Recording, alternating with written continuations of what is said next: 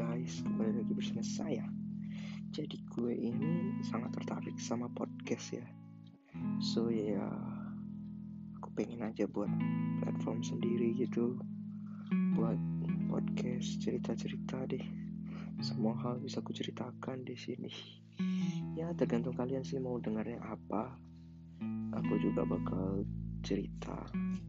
Gak cuman dari sisiku, aku juga bakal cerita bagi kalian yang mau bercerita menceritakan cerita kalian ke aku. Aku sangat terbuka oke. Okay. namaku Charleston umurku masih 16 tahun. Hari ini tepatnya tanggal 24 bulan November 2019 ini adalah hari pertama aku buat podcast